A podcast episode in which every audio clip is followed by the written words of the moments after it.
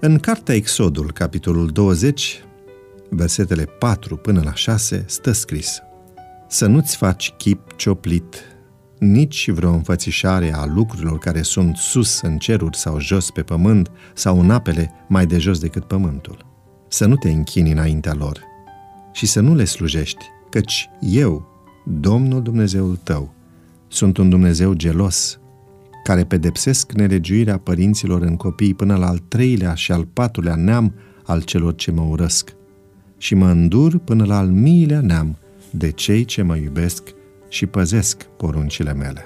Când spune să nu ai alți Dumnezei afară de mine, Biblia se referă nu doar la idolii de piatră sau lemn, ci și la ideile noastre, la preocupările noastre, la noi înșine sau la o altă persoană pe care o prețuim mai mult decât pe el.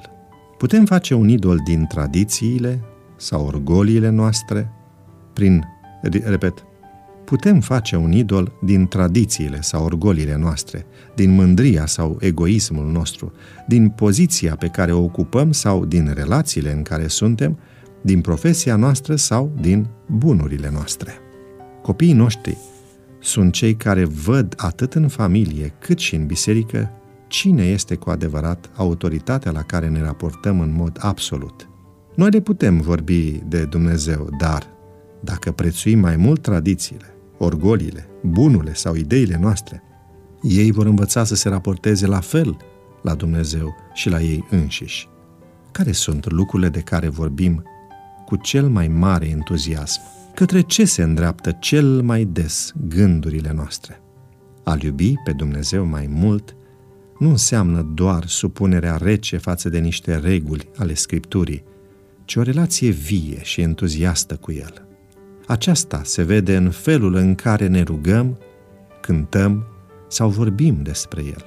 Tinerii bisericii noastre au nevoie să vadă că noi vorbim și în pauză despre Dumnezeu cu aceeași verbă cu care am răspuns la școala de sabat, că religia nu este doar haina de sabat, ci podoaba noastră zilnică.